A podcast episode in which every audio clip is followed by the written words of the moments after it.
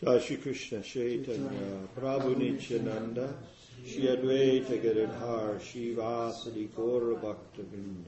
The uh, third verse of Shikshastika is the pathway by which we gain true entrance into the practice of, of devotional service. So I'll read a little something from uh, uh, Swami Tripurari's book on Shikshastika, which is quite interesting in regards to this verse. Again, remember this is Sri Chaitanya Mahaprabhu, so he's he's giving us the as the embodiment of devotee. He's bringing out the true essence of uh, our devotional practice. Singing Krishna's name with this humble mentality, although essential for one in pursuit of prema, is no small accomplishment. As we have seen, one experiences this kind of chanting after attaining Nista Bhajana Kriya, the short term goal on the long and sometimes winding road homeward. Everybody familiar with the terms? Nista? Nista means Steadiness. steadiness. Bhajana Kriya?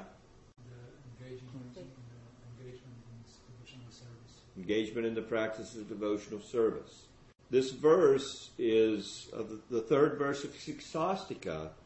It's being pointed out here that this full embodiment of humility is available at the stage of Nista, Nista, Bhajana Kriya, steadiness in our bhajana, steadiness in our chanting, steadiness in our reading, steadiness in our association with devotees, steadiness in in our following of regulative life, uh, steadiness in controlling the mind and the senses. All these are the constituents of Nista Bhajana Kriya. Bhajana Kriya is the practice of sadhana bhakti, the practice of devotional service. Attaining this level of humility comes by this practice at the platform of steadiness. Steadiness uh, after anartha? After anartha nivritti, yes. So basically, the first two verses of Sri Chaitanya Mahaprabhu's Siksastika covered the, the first elements of devotion. Ata Shraddha, Tata Sadhu, Shraddha, little faith, Sadhu, association with sadhus, Bhajana Kriya, following the direction of the spiritual master, the greatest sadhu in our life, or sadhus. We have many spiritual masters. And anartha nivritti. By following that bhajana kriya, the heart begins to cleanse. It's not at the platform of Nista that the heart is completely cleansed. There may still be some, some anartha there. Nasta priyeshu abhyeshu nityam bhagavata sevaya. Bhagavatyutamasloke bhaktir bhavati naistiki. Okay, there still may be some little tinge of anartha, but that doesn't that doesn't mean that we're not qualified to plat, to practice on the steady platform. It just means there's some residue, almost cleansed. There's still a little bit. So is this? Uh, my understanding is that even if there is something, some residue in our heart of this unwanted habits, or you know, they don't distract us from our devotional service. That's right. Yes, you're right. You know that mm. we are steady in our practice, and even if something appears in our mind or some desires come, you know, or even if there's some temporary fall down. Yeah, it, it doesn't. It doesn't interfere with our determination to move forward in the path of bhakti. Yes, sir. Very good. From this point on, the road is straight, but not narrow. Okay, from this point of Nista Bhajana Kriya. It is broad and spacious as rules become realizations and black and white turns to many shades of gray. This stage brings the heart of tender faith into harmony with the intellect. Thus one's faith becomes well thought out and more because this exercise fosters intensified sadhana, it results in inner certainty, firm faith, derived from knowing beyond thinking. Furthermore, this spiritual confidence is followed by ever increasing humility. As the sadhaka is humbled by the depth of the subject being explored. He or she now knows that all are students forever in this field. A field of knowing in which the knowledge itself has its own agenda that includes us. Suddenly, the subject, the self, begins to, begins to perceive itself as an object in the hands of Krishna Nama. And the world, viewed previously through the limitations of the mind's, mind expressing its own life, backed by the will of God. I'm going to read one other thing. Uh, these explanations are, are, basically a synthesis of, of uh, Bhaktivinoda's teachings and Swami Tripurari's realizations of the verses. Very nice. In concluding our discussion, he's concluding his discussion. There's in between here, but we'll just jump to the heart of the matter. In concluding our discussion, it must be emphasized that this third verse of Siksastika is about eligibility for attaining prema. While initial eligibility for treading the path of Krishna Bhakti involves only faith, because this verse is about firm faith, nista, it speaks of further eligibility in the form of appropriate decorum and disposition. This further eligibility is in contrast to the word durdaivam. Remember last week? What was durdaivam? It doesn't work for me. It's not working for me. So this is speaking beyond that. This further eligibility is in contrast with the word durdaivam in the previous verse, which indicates that one at the stage before Nista has still has misbehavior based on false values. That's all anarthas are. Anarthas are simply the fact that we don't know where the true enjoyment is. That's all it boils down to. We think there's enjoyment somewhere else that, than with Krishna. Somewhere else than in chanting. Somewhere else than the association of devotees. In taking prasadam and having festivals for Krishna. In seeing the deity, dressing the deity, bathing the deity. We think there's some pleasure somewhere else. And unfortunately, there isn't in the material world. Among all types of anarthas arising from this misbehavior, offenses to Krishna Nama are the most damaging. Thakur Bhaktivinoda writes in the eighth stanza of his poem Saranagati, My Durdaiva, misbehavior, is the ten offenses. Fortunately, these sins of the soul can be remedied by the attentive chanting that occurs at the stage of Nista.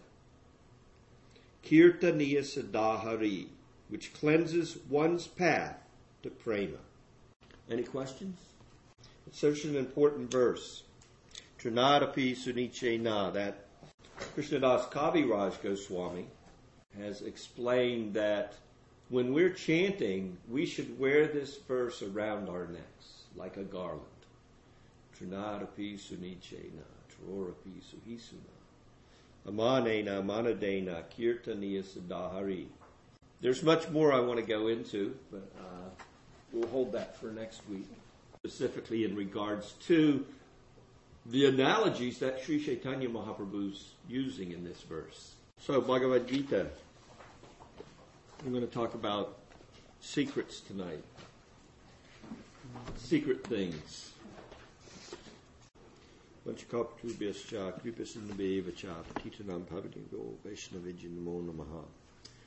Let's, let's go to text 65. Manmana bhavamad bhakto madhyaji mam namaskuru mami vayasi satyam te pratijani priyosi me.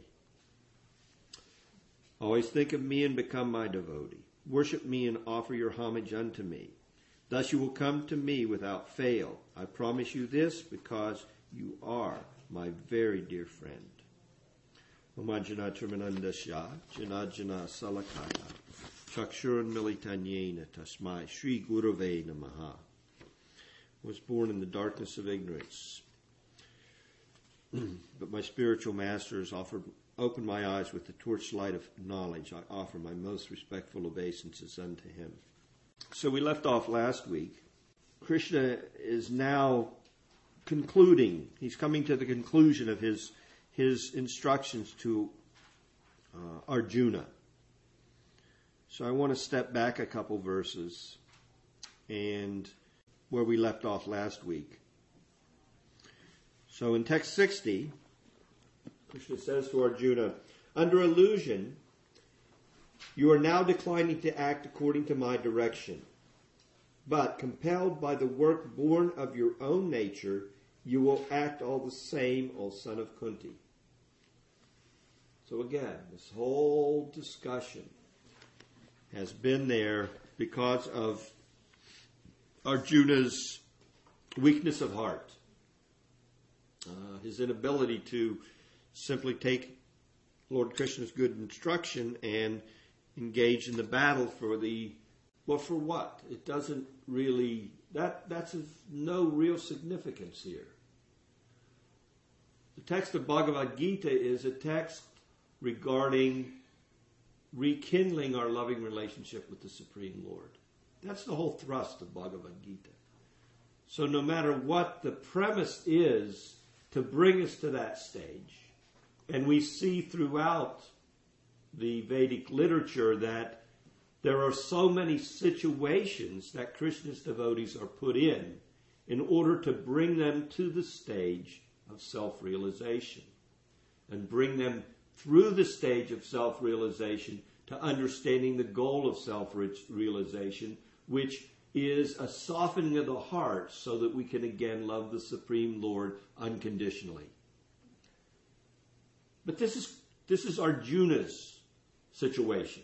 Bhagavad Gita is addressing Arjuna's weakness of heart. But the nature of our weakness of heart, whatever it may be, is not the significant point of Bhagavad Gita. The point of Bhagavad Gita is to bring us to the point of loving Krishna unconditionally. So Arjuna's particular weakness of heart was brought about on a battlefield. So in this verse, Krishna's saying, under illusion, you don't want to follow me. You don't want to follow me. Whatever the reason may be, Arjuna had his reasons. We all have, we all have our reasons, don't we? Whatever our reason may be, we have a reason why we're not cent percent Krishna conscious. Something is keeping us from that pure platform of devotional service. So Arjuna had his weakness of heart. And in order to justify his weakness of heart, he had all kinds of excuses. Last week we touched upon some of those excuses. I don't want to kill my teachers. What about the women in society? About these are all my family members on both sides? There's going to be so much loss of life. He had many excuses. Some were even quite quite good, weren't they? They were even they were you know there and they were based on religious principles. You don't kill your guru. That's a religious principle. You don't leave women unprotected in society. That's a religious principle. So he had his religious principles. And we'll see what Krishna's going to bring him to in regards to those religious principles. Or bring us to in whatever, in whatever weakness of heart that we're using to justify not coming to the platform of full surrender. So, First thing, I've, I've given you my instructions. And then in the next two verses, Krishna gives a little bit of knowledge to Arjuna in order to break down his reluctancy, his defenses. What's he tell him? The Supreme Lord is situated in everyone's heart. Svara Sarvabhutanam. Hridasir Junatistati. Brahmayan Sarvabhutani Yantra Rudrani Maya Ya. O Arjuna, and is directing the wanderings of all living entities who are seated as on a machine made of the material energy. The Supreme Lord is situated in everyone's heart. He's directing the wanderings of all living entities. What's he saying to Arjuna here? He's saying, whatever your inspiration is, I'm even giving you that. Your reluctance is coming from me. I'm seated in your heart. I'm fulfilling your desire. I'm giving you your justifications. See that I pervade and permeate everything. This whole material creation is coming from me. And everything that you think is independent of me is also done under my direction. I'm everywhere. I am the super soul. I am seated in your heart. Earlier, what did Krishna say in this regard? Sarvasya chaham ridi sani visto.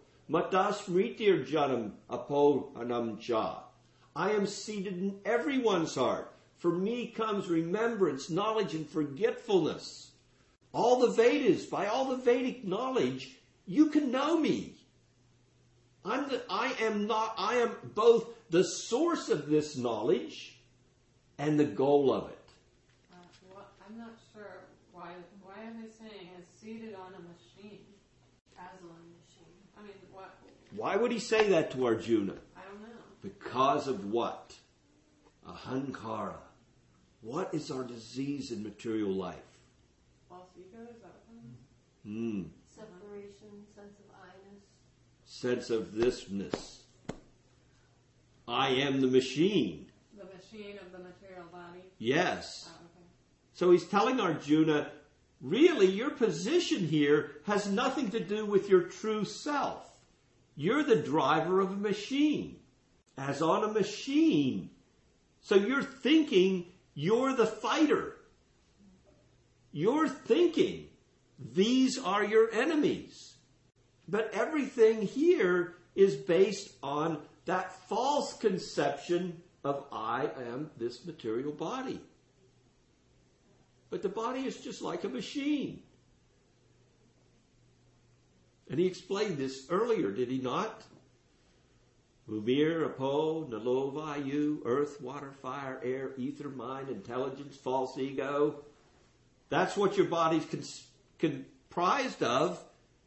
And all these things, they're my separated material energy.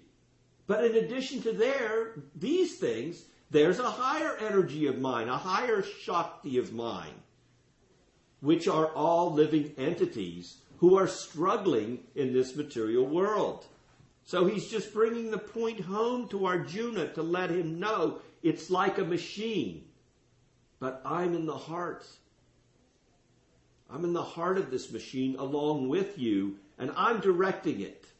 And in the commentaries of both Vishwanath Chakravarti and Baladev Vidyabhushan, they use the analogy of a puppet. The puppeteer is Krishna. And he's pulling the strings. How's he pulling the strings? What's the agency that pulls the strings? Have you seen that picture? Yeah, the three ladies, the three like cancer ladies, for puppeting the people. Yes. Yeah. Goodness, passion, and ignorance. The modes of material nature. They're pulling our strings. They're dragging us here and there. So that's that's the point that, that Krishna is making here. O son of Bharat, surrender unto him utterly. By his grace you will attain transcendental peace and the supreme and eternal abode. Let the puppeteer, the supreme personality, who's sitting in your heart, who's giving you direction internally as super soul and externally as the spiritual master. Now Arjuna is kind of like in a unique position, isn't he? Mm-hmm. Because Krishna is in his heart, and Krishna is also personally in front of him as his spiritual master. Right. Now, Krishna manifests as our spiritual master also, but not as the supreme personality of Godhead. He's called Guru Tattva. He's the truth of Krishna's manifestation of knowledge to us. He's the transparent by media.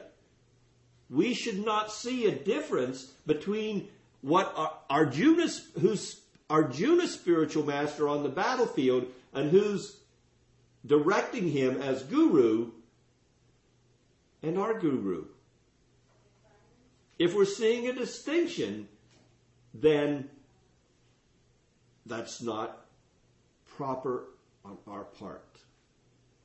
No distinction. The spiritual master is seen as good as God. Saksadaritre nasabastra. Let's read that verse. It's very important. Every morning we chant prayers to the spiritual master.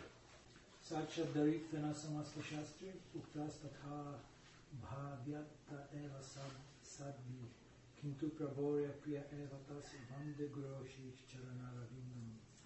The spiritual master is to be honored as much as the Supreme Lord because he is the most confidential servitor of the Lord. This is acknowledged in all revealed scriptures and followed by all authorities. Therefore, I offer my respectful obeisances unto the lotus feet of, this, of such a spiritual master, who is a bona fide representative of Sri Hari Krishna. I don't know if everyone's here has heard this story, but I'll repeat it. Srila Prabhupada, this came up in a couple interviews, but when he'd come to a city, of course, he'd be interviewed by the media. Oh, big guru has come. Guru has come, and uh, they'd want to interview interview the guru. Of course, this was in the late 60s, early 70s, so it's a big deal. It's a news story. It's always hard to find good news. so here comes a guru. Let's interview him. So they they'd come and they'd interview. And of course, in seeing the way the devotees treated Bhaktivedanta Swami, their spiritual master, the reporters would be like in awe. My gosh, they're all bowing down to him like he's God. They, they've rented a, a limousine to, to take him from the airport. Look, they're throwing flowers on him as, as if he's a king entering a, you know, his palace. Look, that he's come in and he's sit down, and immediately they've offered him a, a plate of, of, sweets and fruits, and given him a water in a golden chalice. So they'd interview Prabhupada. You're, you're, you know, your your disciples, they're treating you the same as God. And he'd say, he said to one, he said, well, they're doing the best they can.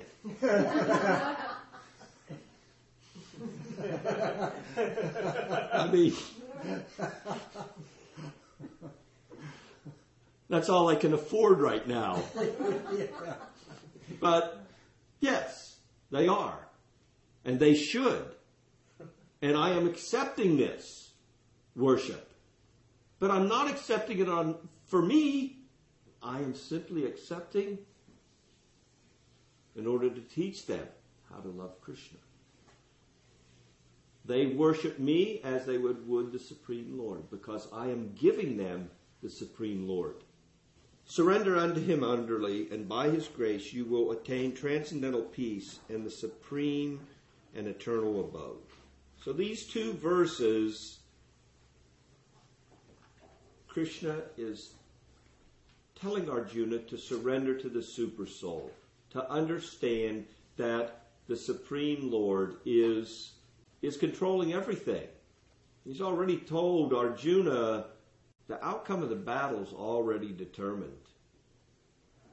As the supreme puppeteer, I've already determined who's going to win and who's going to lose, who's going to live and who's going to die, who's going to be the next king and who's going to be thrown out of office. I've already determined all these things. Now you can cooperate with the program or not. Doesn't matter. But you're not going to be able to give up your nature. Your nature is a kshatriya. In this body, you are you are in the hands of my material energy, and therefore you will automatically be dictated to by this material energy of mind, the modes of material nature. And you're not going to be able to give up your nature. Yes, ma'am. Are we supposed to, um, like, rise above our material nature? What was the question? She wants to know, aren't we supposed to rise above our Isn't material goal nature? To rise above material nature, be able to do anything for Krishna? hmm But naturally, what does someone do for Krishna? They have certain You're a Krishna. what? Uh, well, yes, but they also have their own particular qualities, what they're good at, which is dictated to them by what? By the body they've acquired. I may want to be, you know, I may want to be a, an, an eloquent speaker and be able to quote innumerable verses and, and, and, and be like a Brahmin and be pure and, and all that. But I have my own nature. So I muddle along and do the best I can. But uh, we, we work according to our nature. Of course, we're supposed to ride, rise above our nature, but what does that mean? Rise above our nature in regards to what? Enjoying the fruits of our work. Rising above our nature means we work according to our nature for Krishna's pleasure. Moving along. In that sense, it seems to me that one would rise above them. I mean, it's sort of like an arm. Once you add Krishna, Yeah, you're above, right, transcendental, right, param. right. Yes. Thus I have explained to you still more confidential. I'm sorry. Thus I have explained to you knowledge, still more confidential. Deliberate on this fully and then do what you wish to do.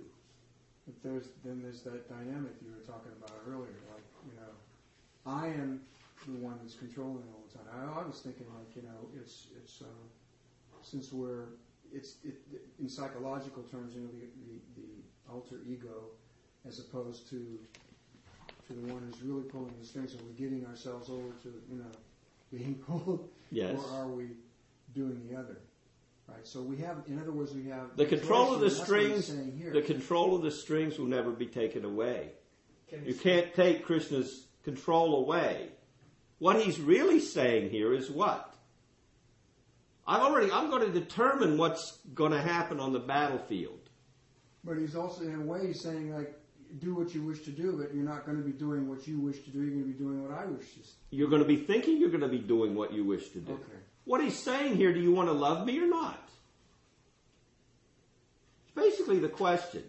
Do as you wish means, do you wish to, to have a relationship with me as master and you as servant, or do you want to remain as master?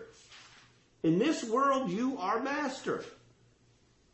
It's like saying you can get with the program or you can try to fight it. Yes. You can stay under the illusion that you're master and misuse your independence, or you can come under the protection of me as the supreme master and really have full independence in a loving relationship with me.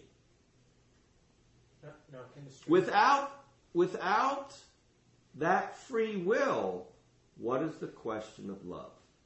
Yes, sir. Now, can the strings be cut entirely? And if so, what would be happening? Is that Can the strings be cut entirely? Yes. Yes, when the loving reciprocation has gone to such a level that there is no distrust on either part, Mhm. then you have yes. the Krishna's will the whole time. It controls your goodness, passion, and ignorance. Once you are, once there is no question of complete and total absorption in love, there is no need to be tethered by anything, is there? Right. No need to be tethered on either side. No tethering involved. It's pure, unadulterated love. And you're bound by love. Yeah. Yes. And we're bound by love. That's a little different than what we're bound by now. But we have the choice. We make the choice minute by minute. Who's going to bind us? Are we going to be bound by our independence? Are we going to be bound by Krishna's love? Text 64. Because you are my very dear friend, I am speaking to you my supreme instruction, the most confidential knowledge of all. Hear this from me, for it is for your benefit. Vishwanath Chakravarti Thakur, in his commentary, actually on the 63rd verse, gives this, this great explanation of Bhagavad Gita, and I wanted to share it with you. He says that Bhagavad Gita can be considered like a golden box. And inside this box is the rarest of treasures. The base of this golden box is the first six chapters of Bhagavad Gita. Karma Yoga. How to work for the Supreme. How to work without attachment. The top of the box is the last six chapters of Bhagavad Gita. Jnana Yoga, how to have knowledge of the Supreme and our relationship with Him. And the middle six chapters of Bhagavad Gita are the, the heart of the box. And he explains that on the top of the box, which is the last six chapters, we have 64 jewels embedded. And those 64 jewels are the 64 syllables. Amazing. 64 syllables of the 65th uh, and 66th verse of the 18th chapter. They're the gems on top of the box. And what's the center of the box? What's in the center of Bhagavad Gita? What does Krishna speak about in those middle six sections? The process of bhakti. Yes.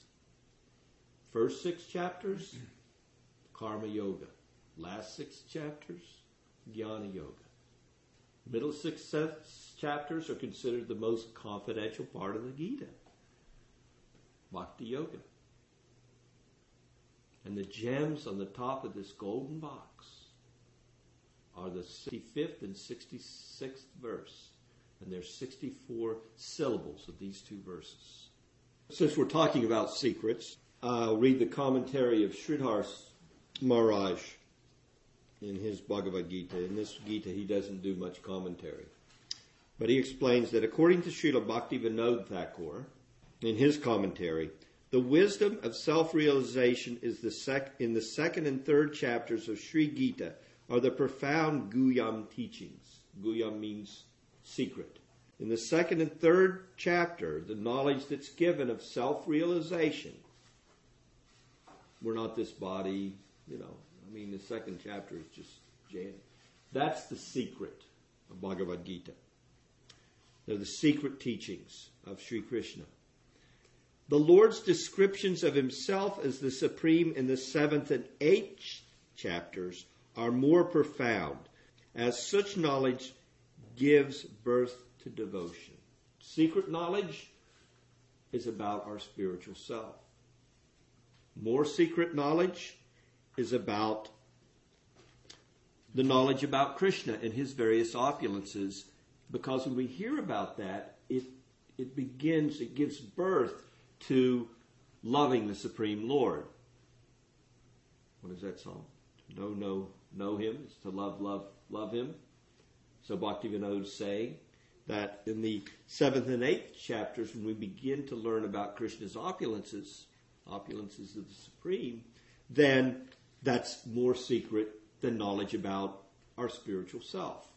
In chapter 9, the most profound Guhyatamam teachings, secret teachings, begin as the Lord describes the symptoms of exclusive devotion, Kevala Bhakti. The most secret is Bhakti. Again, it's the Bhakti in the center of that golden box of Bhagavad Gita. Because his devotee, Arjuna, is very dear to him, the Lord now repeats his secret teachings for Arjuna's benefit. This time, however, he reveals his most hidden of all hidden treasures, Sarva Guhyatamam, topmost, most confidential secret. His most affectionate advice, Arjuna, you are most dear to me, so I will now divulge the whole truth to you. The whole truth, the topmost heart of Bhagavad Gita is revealed in text 65 and 66. This is the secret of all secrets that Krishna is talking about in the 64th verse. The most confidential knowledge. And we chanted, Manmana Bhavamad Bhakto, Madhyaji Mam Namaskuru, Mamivayasi Satyam Te, Pratijani Priyosi Me. Always think of me, become my devotee, worship me, and offer your homage unto me. Thus you will come to me without fail. I promise you this, because you are my very dear friend. So in this verse, Krishna is explaining the most secret things. Manmana bhava. Engage and always think of me with the mind. Bhavamad bhakto. Worship me. We worship Krishna with our senses and our body. Goes on. Mam yaji mam namaskuru. Namaskars. Namaskars. Obeisances. We bow down before the Lord. So with our our mind, our senses, and our body, with our body we offer obeisances. We fall down. In this way, we use everything in Krishna's service body, mind, and words. And Krishna goes on, and, and, it's interesting. Thus you will come to me without fail. I promise you this because you are my very dear friend. It's explained that these words, te satyam, this is an oath. That means there's no doubt about it. This is Krishna's oath. Promise you. I promise you. Because why? Because you're so very dear to me. Pratijani. Krishna's under oath here. He's, he's making an oath to Arjuna. You engage your mind in thinking of me. Engage your body in my service. Engage your senses in becoming aware of me and worshiping me. In this way, I, I promise you, there is no, it's guaranteed it's my solemn vow, my oath. Then the, the rest of these gems that are on top of the chest, the golden chest of Bhagavad Gita. Treasure chest. Sarva dharmam parityajya, mamekam saranam braja, aham tvam sarva papebhyo, moksha yishyamamasucha. Abandon all varieties of religion and just surrender unto me. I shall deliver you from all sinful reactions. Do not fear. Wow, what's that mean? This is the topmost book on religiosity, and the the Supreme Lord Himself is saying that the conclusion of my religiosity is give up all religiosity. How do we harmonize that? What's Krishna talking of? Giving up all varieties of religion. We've talked about a religion. What do we do in religion? We follow a formula, and the formula is to give us a particular result, I restrain myself from sinful activities so I don't go to hell. You know, I, I make an offering to the gods, whether they be the little gods, the demigods, who work under Krishna's direction and who should never be disrespected, or Krishna himself. What's being spoken of here is a lot deeper than that, isn't it? It's deeper than that superficial religiosity, which is as much about me as it is about God. Let me rephrase that. It's probably more about me than it is about God. Krishna is saying we give up that religiosity and let's take this to the next platform. Let's abandon that ritualistic arrangement and let's go to another platform. Let's go to a relationship that's based on love. Sarvadharmam parityajya. Abandon those things which are done out of formality. And once there's love, the form is gone, isn't it? All the formality. We're past the dating stage. huh? We're talking about something more here. We're talking about the the the what? We're talking about Vraj. Wait, that word's in the verse. Vraja. Vraja. What's Vraja? Where's Vraja? Anybody remember? Yes. It's where Krishna, what? He has the most intimate, loving affairs with whom? Who are unmotivated, uninterrupted, pure love. No religiosity, just pure love. Sridhar Swami speaks to this and he explains it so that we can understand it in terms of Sanskrit. Sanskrit's a very amazing language. Now, of course, we can see here in this what's Vraj translated as? Go. Hmm. Sridhar Swami explains there is a literary ornament in Sanskrit called dwani. Dwani. Echo. That's how it's translated. Echo. By which a word echoes suggests an additional meaning. Here, such a hint is given. Mam ekam saranam vraja. You may go to Vraj. And there you will find the most hidden of all hidden truths. Sarva Guhyatamam. Sarva Guhyatamam. The deepest secret of the inner loving heart has been fully revealed there. I am beyond all conceptions of religion, society, friends, everything. My position is above everything and in the heart of the heart of everything. In the eternal land of Vraj, you will experience the whole conception of beauty. Dismiss all other engagements and prospects and come to me alone. Your inner hankering will be fulfilled beyond your expectations. You will find such dignity in me that you will be beyond reaction and repentance. This is the deepest meaning of the highest glory. Dwani, an echo. Wow.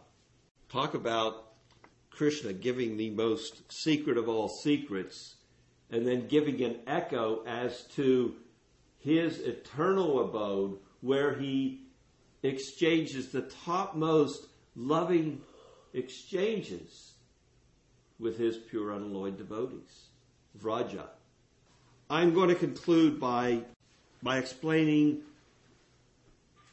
what's understood by this verse.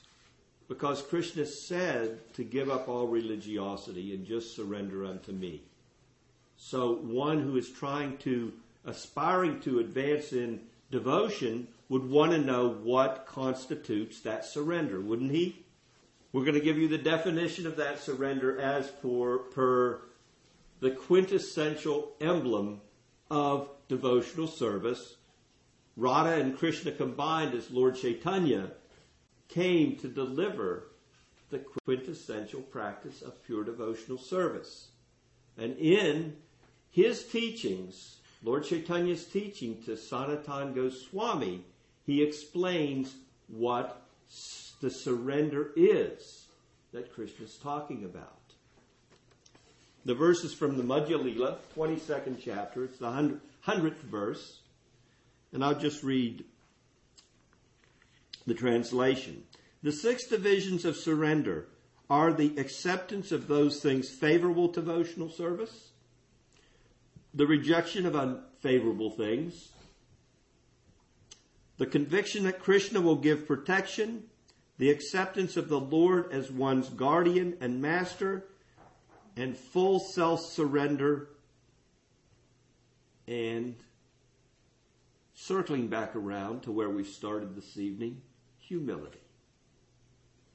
So the six items of surrender, accepting everything that's favorable to our devotional practice, rejecting everything that's not favorable, firm conviction that Krishna will give us protection, that He is our dearmost friend. That's, that's an item of surrender.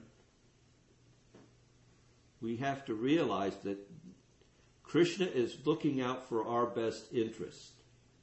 Even when he chastises us, his chastisement of his devotees is a lot different than his chastisement of those that are not his devotees. His internal potency chastises his devotees. His external energy chastises those that are want to ignore him. Four, the devotee should accept Krishna as his supreme maintainer and master. In other words, in all regards, we realize that everything's coming to us by Krishna through his agency. Either directly or indirectly, he's providing everything for us. That's the fourth. The fifth is self surrender means remembering that one's activities and desires are not independent. Isn't that what he was telling Arjuna? Mm-hmm. It's not independent. You may think it's independent, it's not.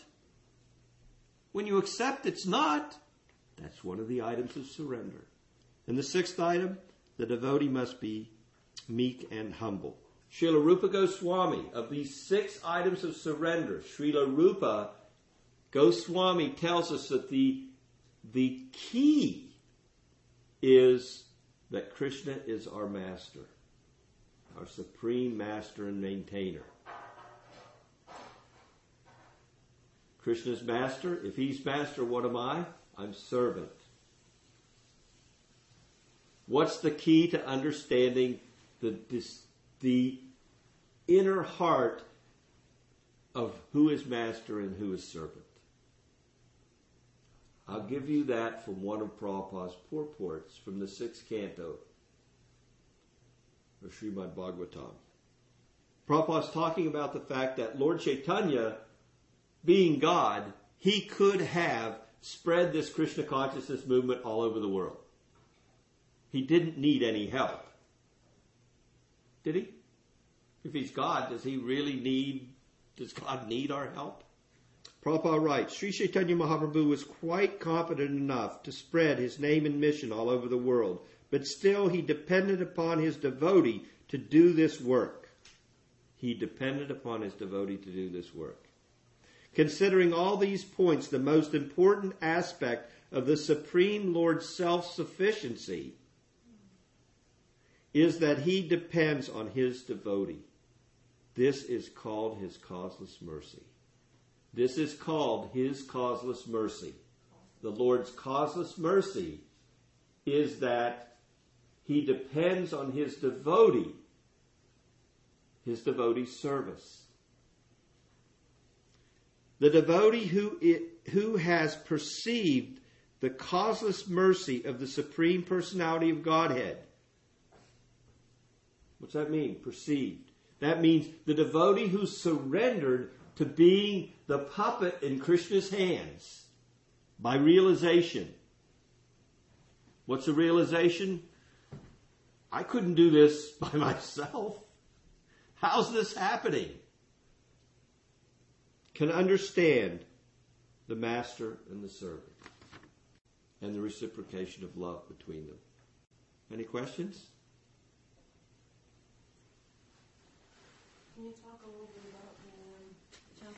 chastisement you were saying of the devotee? I understand chastisement of the non-devotee essentially being subject to the laws of material nature, right? Mm-hmm. So, with the devotee, how does that work? I mean, what what would be an example of a chastisement? I don't know. Maybe he'd wrecked your car when you were thinking that the car was your prized possession. To teach you a lesson. To not be attached. It's not the same. Krishna's teaching his devotee by the activities in this material world, and somebody else may wreck his car just because he wrecked into somebody else's car in his last life. Because the laws of karma are off. Once we come to Krishna's service, whatever the sinful activity may still be there for millions of lifetimes, if we chant sincerely, that's, that's easily dispensed with. Easily dispensed with. There's no real concern for a devotee about what's there from past activities. Krishna guarantees if he, if someone comes to sincerely to him and falls at his feet and say, Krishna, from this day forward, I am yours, Krishna immediately. She tell Arjuna, Help deliver. Sarvadharmam parityaya. I will deliver you from all sinful activities. Krishna can do many things to his devotees. We've seen that in the lives of our contemporaries, and we read about it uh, extensively in Srimad Bhagavatam. So I have a question and a comment. Which do you prefer first? Let's have your good comment, and maybe the question can. Okay. so the uh, uh, you know in the in the light of this what we were talking about Krishna, the, this this verse uh, where Krishna says abandon all varieties of religions and just surrender to me, and the previous one you know just love me and you know we can we can see that through whole Bhagavad Gita Krishna was encouraging Arjuna to to fight in different ways. You know, he, he told him, well, this is your duty, this is your nature, but, you know, love, you know, do it because of love. So we can see that it's the same activity about engaging Arjuna in the fight, but so many different reasons why he can do that, or so many different motivations which he can have to, to be engaged. But, uh, and, you know, similarly in our life, we can we can do different activities with so many different motivations, but what is the most appreciated by Krishna is if we are doing this because of love. And, uh, you know, Right, so yes. Krishna can use, depending, and that's why we have different re- religions in the world. Is based upon our level of surrender. Krishna has to take that and, and work with what he's got. So therefore, he, you know, he uses different techniques uh, to push push us along. Different teaching tools. But ultimately, he wants the tools set aside and the, the love to dominate. Next point. So uh, the question, if I can ask, uh, you are, you know, it was very nice analogy about the box and the jewels on the top. Uh, but uh, this 65th verse is practically the same, practically identically the same like the last verse of the ninth chapter. Mhm. So is there? Yeah. You know, What's what? Where is the ninth chapter? What is in the, in the Right in the very heart of Bhagavad Gita. Yeah, so I was wondering if the, if the, you know, acharyas, they, they made some comment about it also, how, that, you know, it just, Krishna practically repeats himself. Yeah, that's made there. That's there. Yes. Both both Vishwanath and Baladev Vidyabhushan. And of course Prabhupada. Do they give more significance to it, or just, Uh, they mention it? I'm sure they gave great significance to it. I just had a certain place where I was going with the class tonight, so I concentrated on those points.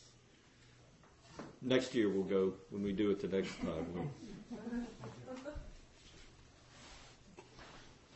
we'll, have a different focus. Thank you so very much. Hare Thank you Krishna. to all. Thank you, Krishna.